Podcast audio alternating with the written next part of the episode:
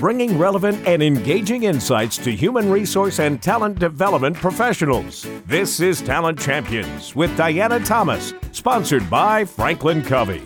Here is your host, Diana Thomas. Welcome to another episode of Talent Champions. I'm Diana Thomas, and I'm honored to serve as your host. Today, we have another terrific episode planned for you. Our guest is Randolph Singh. Randolph is the former Senior Vice President of Finance at NES Global Talent for the Americas. He's also the president of the Houston chapter of the Texas Diversity Council, which is part of the National Diversity Council that I've been involved with for the last decade. That's how our paths crossed and we got to know each other. Our topic today is leadership in challenging times, as well as creating an inclusive environment. So, welcome, Randolph. Hi, Diana. Thanks very much for having me on your podcast. Yeah, no, I'm excited about just even our prep conversation. I think you've got so much that our audience will benefit from hearing about. Before we get into today's topic, how about if you just share a little bit about your background and what brought you to the role that you're in today? Sure. So, I've been in finance for 20 years. Originally started at PwC in the UK. From there, moved on to several multinationals and have worked in the tech space, energy, and now in professional services. So, in my current role, I lead the finance uh, function for NES Global Talent in the Americas. And I help to make sure our contractors are paid, our clients receive all the information they need, and as a leadership team, we can steer the business through all the things the world can throw at us, as we've seen with COVID nineteen, is uh, there's plenty there to to think about and manage when uh, when you're running a business. Yeah. And so I mentioned in your intro that you've been the president of the Houston chapter of the Diversity Council. And that's how we got connected. I'm also part of the National Diversity Council that's over the, the separate chapters. And I found it so rewarding. And I think that's one of the things that clicked between us is our shared passion of just helping others grow. But leading a, a chapter is a lot, and that's a big, big group. Can you tell our audience more about why you did that and, you know, what do you get out of it? So I've always been interested in helping others and helping others reach their full potential. I was able to go along to some of the council's events and see the impact they had on um, individuals and the community at large. And through there, got to know Dennis Kennedy, and Dennis invited me to help and support the council at a more more practical level. That's how I got involved with the council. And you're right, the, the Texas Diversity Council and then the broader National Diversity Council, the great two organizations that have a huge impact on diversity and inclusion right across the US and and even further now. There's more initiatives being run internationally to, to help spread that word. In terms of me personally i really just enjoy helping others reach their full potential be that in the workspace running a you know, large team and helping develop individuals be that through volunteer activities like the diversity council to support others. There's often things that you learn the hard way yourself through mistakes or challenges, and being able to help others get the benefit of that learning such that their lives can be easier and, and more successful, I, I, really appreciate and, and enjoy. And it's been interesting because one of the things we were talking about is, you know, our lives are busy. So, you know, for most of my life, I was full time corporate leader, had a family, but then still did a lot with volunteering and giving back. And so for me, having all of those different balls, you really forces you to be more organized, more efficient, use your time better. Yeah, you're right. The most people um, kind of volunteering often have you know a, a, very full day job as well, and it forces you to really think and prioritize. And I think that's probably the skill set that I've enhanced the most by taking on the additional opportunities within the work setting, be it the volunteer capacity, be it committing to support my wife and kids at different activities that they do, you realize that there aren't um, that many hours in the day, and you have to be very deliberate about where you spend your time and how you prioritize.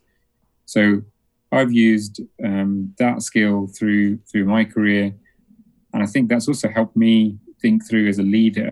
How do I enable the people around me so that um, they have new opportunities and they're able to take on um, maybe tasks that if I wasn't quite so busy, I wouldn't have actively delegated to them.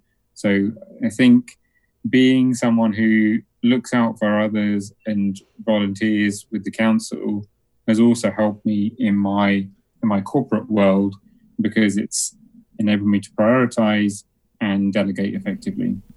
I love that. And I think that's one thing as I'm coaching leaders, especially newer leaders, their ability to step away and give something to you know one of their employees or their team members it's hard sometimes. And so if you get a really full plate it forces you. So maybe you know overcommitting or doing a lot more will help with delegation. So uh, some fun great advice i know the other thing that we talked about was just networking and so many of the people we know have come through our networks and especially at the diversity council. So, for those individuals that don't have a strong network, getting out and volunteering, especially with nonprofit and interacting with other leaders from other organizations, just can help you create contacts that will share information, be a thought partner for you in the future uh, who knows how they can help you or how you can help them. So I think that's another benefit of getting involved in nonprofit and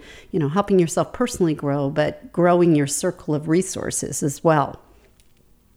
Yeah, totally agree. I wouldn't have had this opportunity today to talk to you and and share some thoughts um, with your listeners without the council and the, that's just a simple example of the power of the network and I've learned so much through the different people I've met through the council, um, and then being able to just pick up the phone and talk to them, and say, "I've got this challenge. How might you um, have approached that?" Um, so huge power there within the network. Definitely agree. Yeah. So, kind of turning a little bit more towards you know the the world today, and we know things have shifted. We've talked about several things in the last several of our Talent Champion podcast. We've been working more uh, remotely, a little more isolated. Are there any elements that you would take with you as you or when we return back to more of a, a normal working environment, actually going into an office and you know interacting with other people? That's a great question. I think with any change, you make changes almost subconsciously and then as things return back into a normal fold, you need to be deliberate about um, capturing the good and holding on to the good. I think through life in quarantine, things I've really enjoyed spending some of the time that I would have been commuting and and spending more of that you know, with my family, be that you know, getting back and being able to do dinner, um, everyone together. And then the other aspects that I've enjoyed are the thinking time. I work in a open plan um, office, and there's a real buzz and energy from all of the team connecting, but that can make it harder to um, really think through and balance items and create the time. And a lot of that thinking time I used to have to do really in the evenings and um, outside of the work setting. At the point that we go back to sort of more normal ways of working where we're regularly in um, an office setting, I would probably look to hold maybe one day a week where I still work from home and use that time to, like I say, connect with the family uh, and um, use that time for some of that deep thinking um, that you should be doing as a leader. And that's probably what I'll take away in the in the new normal. I think that's an excellent point. And it's one of the things as I coach executives and, and being a, an executive in the past, trying to find that time to be strategic and think things through can be hard because if you're in an office, like you said, either people around you or if you're sitting at a desk and you have all of this information coming in, whether it's emails or people texting you. Uh, and the most successful leaders take that time to think strategically. So, um, one tip is definitely as a lesson learned i heard you say is you know creating that space. And i also like that you touched on the work life balance because i'm a huge supporter of you need to do things that fuel your soul and give you energy and jazz you up. And for most people unless you acquired a family you didn't want we picked you know uh, to be part of a community and part of a family and that gives us energy. And and being able to spend the time with them and be fully present and be able to then you know recover for some of the other stuff that's going on and go back to work and, and do things i think is wonderful. I love the story that you were telling me that you know you've enjoyed. One of the things is just having lunch with your family. I mean when do you get a chance to have lunch during the week with your family? But working at home you got to eat somewhere and they have to eat right? Exactly. And the first few weeks i would be just almost busy and not really eating. And and then it sort of dawned on my wife and I, and we said, right, let's set a lunch hour. Let's all make sure we sync up, and and that's worked out really well. And I think that'll be one of the memories we take away from life in quarantine. Yeah. And I love what you were also saying. You know, when your work day is over and the kids know, they're like, "Daddy, are you done?" You know, so you have that extra incentive to to stop when you can. Exactly, exactly. Yeah. We can all be caught up in our work and um, helping our teams and making sure that um, everything gets done in a timely fashion.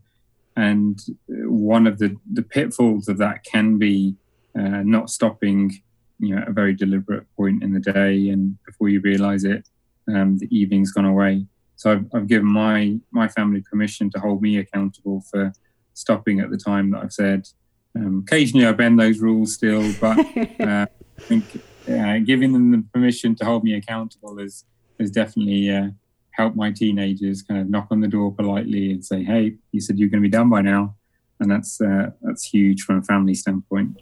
Yeah. No, I love love that. So these are definitely challenging times that most people, business owners, leaders weren't prepared for. As a leader, how do you successfully lead companies and people through change and help them really adapt? Change is really the only constant, I think, that um, most of us are now kind of getting used to, even pre COVID 19. If we rewind the clock to, to the good old days, there's still a lot of change. Technology is getting cheaper and cheaper, and therefore, there's more things that we can do in a digital manner. And because of that, I think I've got used to dealing with change at a personal level, as a business leader, and as a finance professional. I think through that, there's three areas that I consider whenever there's a change, be that an unexpected change like COVID 19 or something maybe that we're planning for, like, say, a system upgrade. Um, those three areas are people, technology, and process. I guess let me go into each of those a little bit and you'll see what I mean. Mm-hmm. Uh, people, well, your audience are obviously very um, knowledgeable in this space, but I'll share you some of my thoughts from a people standpoint. I think communication is absolutely key. If you don't communicate about the change, then people feel that vacuum with their own thoughts. You know, what does this mean for my job? How will um, this impact the way I work? Uh, so the communication is key. And within that communication, I think thinking about different ways to communicate. We all learn in different styles. We all take on things at a different pace. So once a change is out there, making sure you have a clear communication plan that is in different mechanisms. So, for example, uh, an email, a video town hall, a cascade through your line manager, um, drop in sessions for people to come and ask questions. There's various forms that communication can take for any any change. Through the COVID 19, particularly within the finance team, we've been using all of those mechanisms to help our finance folk uh, at NES, stay connected. But I think that that can hold true throughout um, any change I reference. Yeah, and I think one of the pieces that you mentioned that I just want to highlight is two way communication because I, I see companies and leaders that are putting together communication plans and staying in touch with their people. But it, I think if there's a way, especially I know it's more challenging virtually, is how do you get from your employees to the leaders? And that connection is important too. Oh, yeah, most definitely. As a leader, you're not able to connect with people on the ground dealing with things from a front line something that can look great on a PowerPoint or in a presentation eh, can be detached from the reality of what people are facing, or there may be something that's a bigger priority that should um, influence the next step. And being able to have that two-way communication is definitely definitely key. And I think part of that two-way communication comes from being authentic and sharing who you are what you believe in, what's important. And that overlaps a lot with the work that you and I both do in the, the DNI space and being able to let people come to their roles in an open and authentic way. I think that creates the connection with your with your team such that they trust you and are able to ask questions or raise concerns in a in a manner that enables a leader to to plot the right course. So I think people is is a huge part of any change and managing that and and preaching to the converted in your audience here because um, HR leaders know that. I think the other two areas that I'd like to touch on um, that can be overlooked but are also important are the technology and the process side of things.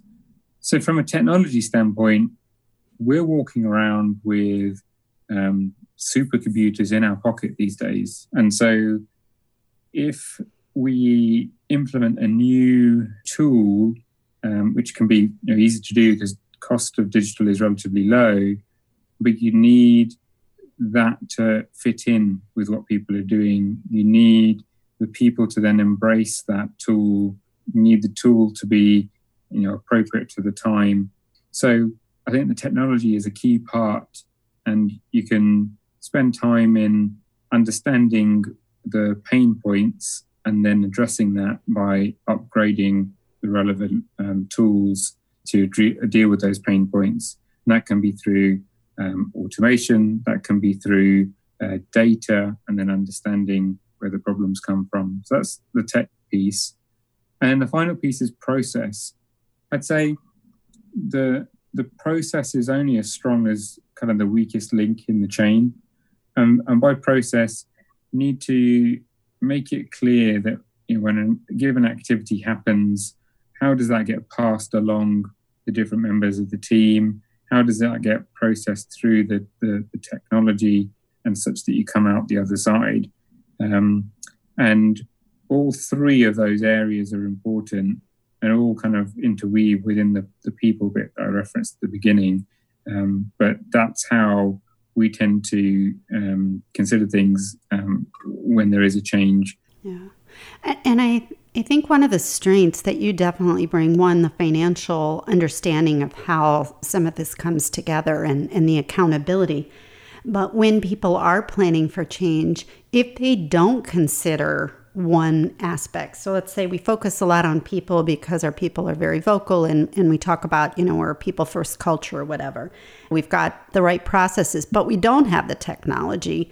Things won't be successful. So I really like the holistic look of change in the three different components.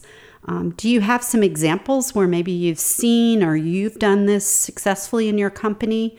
Or maybe where it's not been done to help further highlight the importance of addressing all three?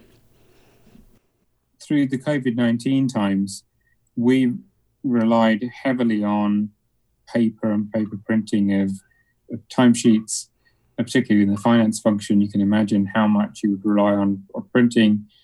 And over the span of um, the last couple of years, we've been doing more and more things in a digital manner and capturing things in a digital way. And what I'd found is we had lots of digital tools, people had been trained around those digital tools. So we had the technology, we also had the process, um, but different parts of the team came at that from a different perspective. Some were familiar with the old way of doing things, and it worked for them, so they wanted to carry on with you know, printing.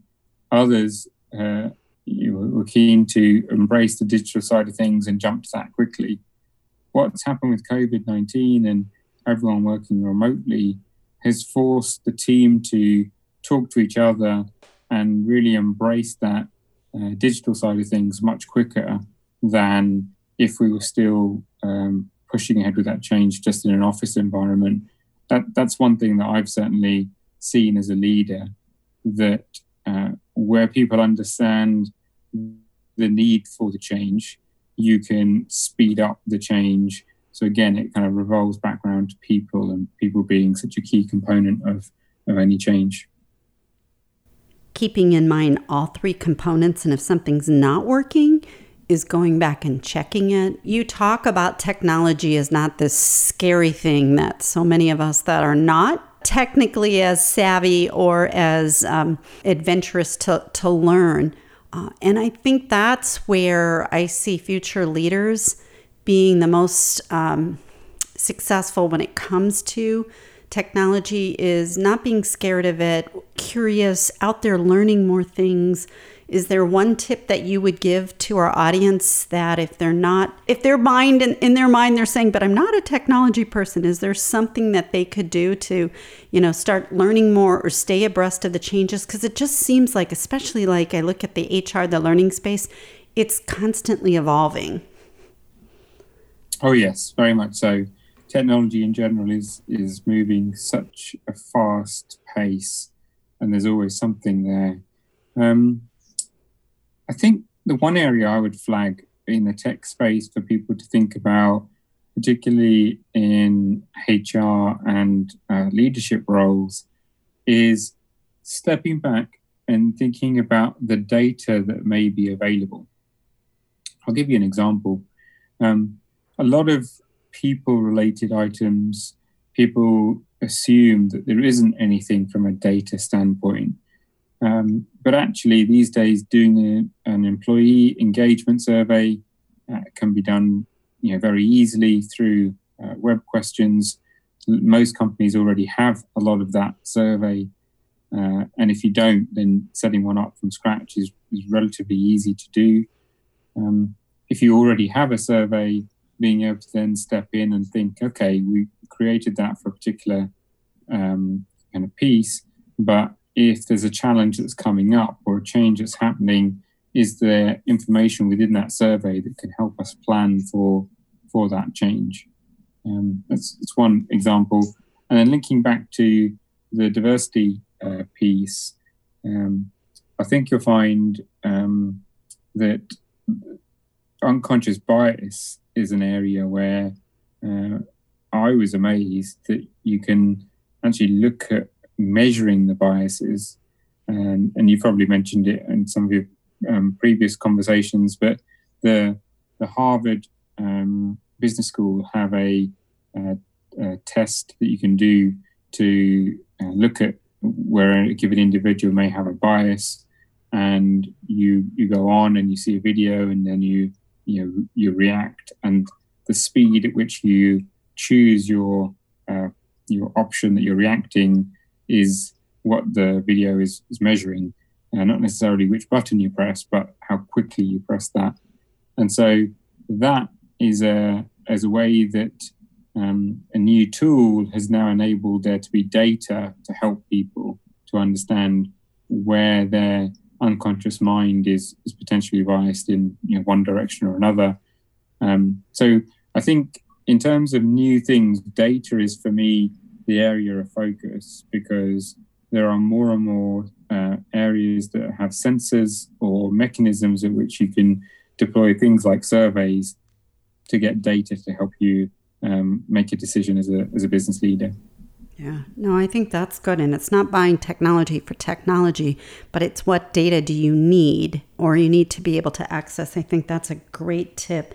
And I love the piece you brought about, you know, diversity and inclusion. And understanding, you know, we all have some some biases. Our last guest, Dr. Gleb, was talking about unconscious biases get in the way of us making the best decisions. And the more you kind of uncover that, it's like we all have biases, you know. And and I'll talk to people. It's like, nope, I'm you know I'm very open and I'm all about bring your whole self to work. And but but we've been raised in different you know situations, so we do things that you know we we're not even aware of and i think it's such a fascinating area and i encourage everybody to to maybe learn a little bit more and we'll put a link to the information that uh, randa just uh, referenced as well um, the other thing with this whole technology side, you know, there is so much knowledge out there, and people get energized, especially some of our younger generation. I see as I talk to different leaders in different companies that they've really tapped into some of the knowledge and skills of their current workforce that they weren't using as they've had to move more virtually or access things differently because there are, are, are groups of people that just get energized and love doing it and want to do it kind of like as a hobby or in their spare time, you know? So they find it energizing instead of, for me, it's, you know, technology and me, uh, sometimes we have a draining relationship. mm-hmm. So cool. Um, so, what should business owners be doing you know, to ensure long term success, especially when you're responsible and have to be accountable for the financial part of a business? So I think from a long term success standpoint, one of the absolute keys I've seen through my career is balancing short term with the long term.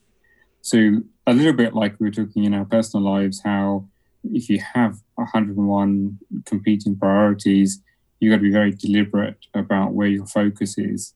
I think as a business leader, you have to look at the short term requirements. So, what is it that has to get delivered? today, this week, but also what are the longer term um, requirements? So, what are the annual goals? What are the five year plan? And what are those seeds that you have to start planting today to be able to harvest those in a year to five years from now?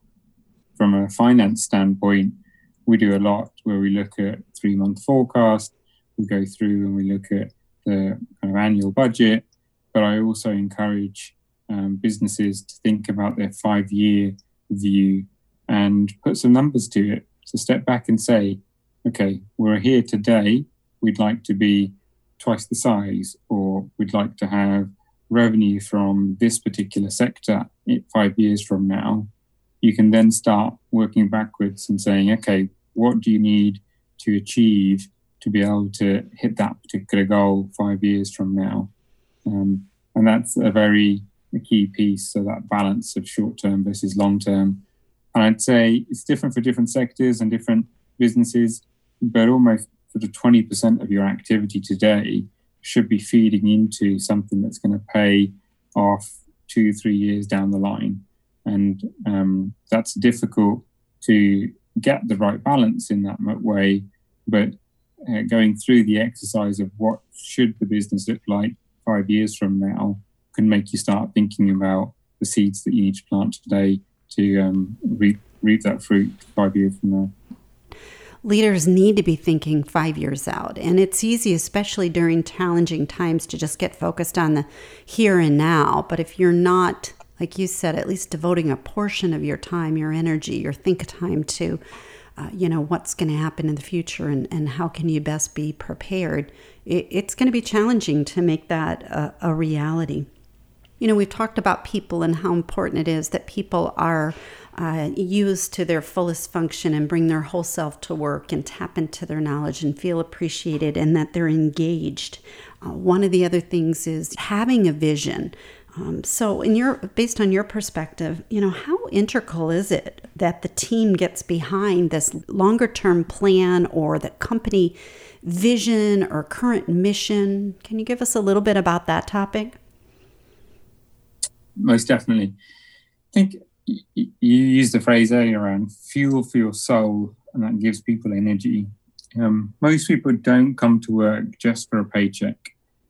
If you're able to overlap the company's goals, company's um, sort of dreams or vision of where the company's heading with the areas that are important to individuals, then the team will go above and beyond um, when they're um, trying to deliver on their particular role.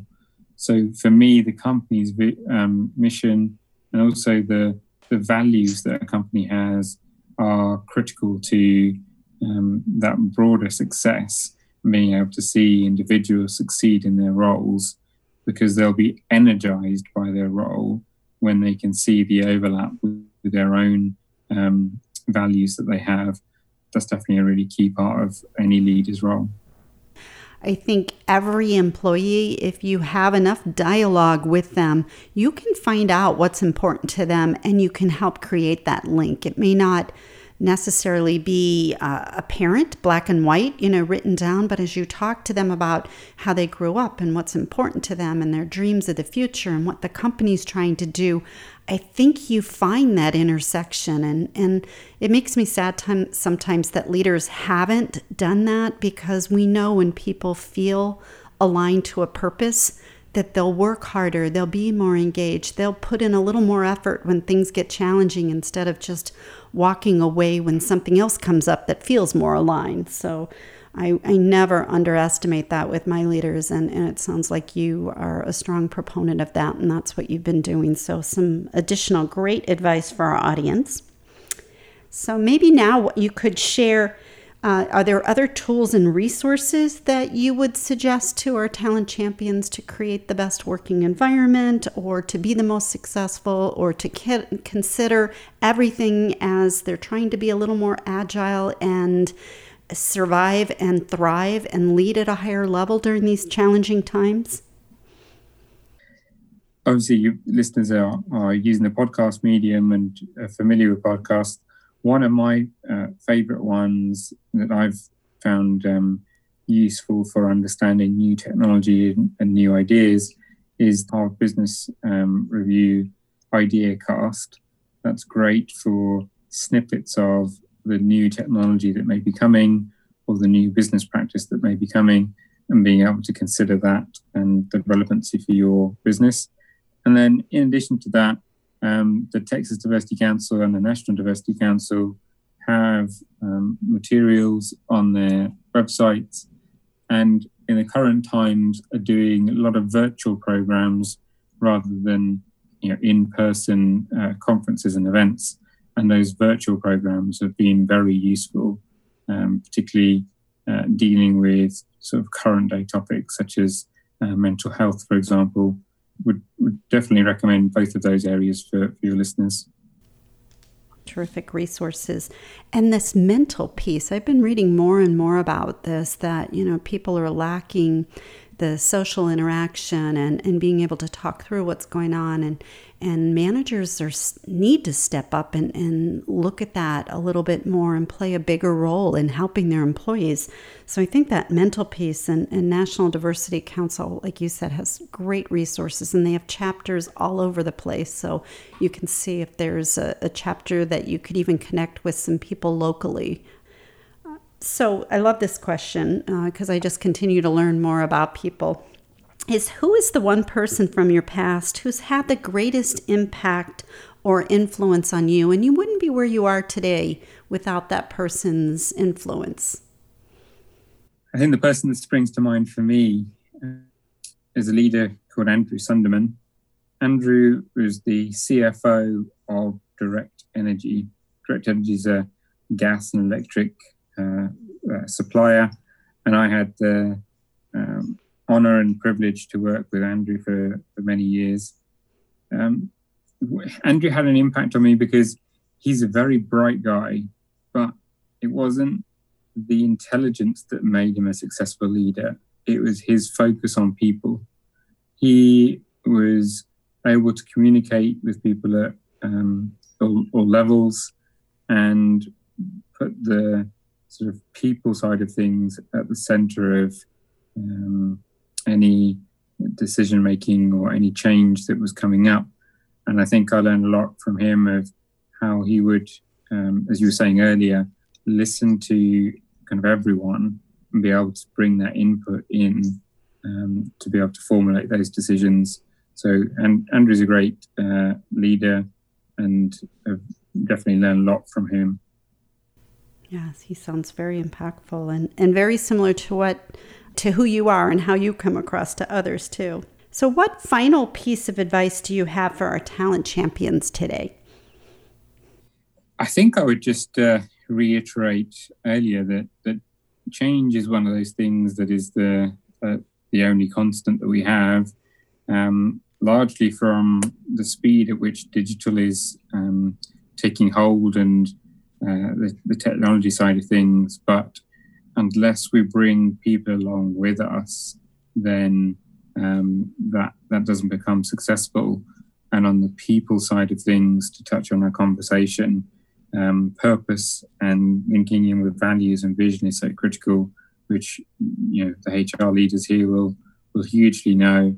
Uh, but in addition to that, and communication in so many levels, but uh, in two ways. So being able to um, hear back from the broader uh, team and and using that to then steer decision making as as leaders is a, a, very key skill and, and one that I'd encourage your listeners to um, to to take hold of. Terrific advice, and I couldn't agree more with you. Is the talent champions the people that really live, uh, own talent within their organizations, whether that's somebody in an HR, L&D talent role, or just a leader, you know, that's even more passionate about their people and, and feels that responsibility. By bringing those people along, you will accomplish so much more.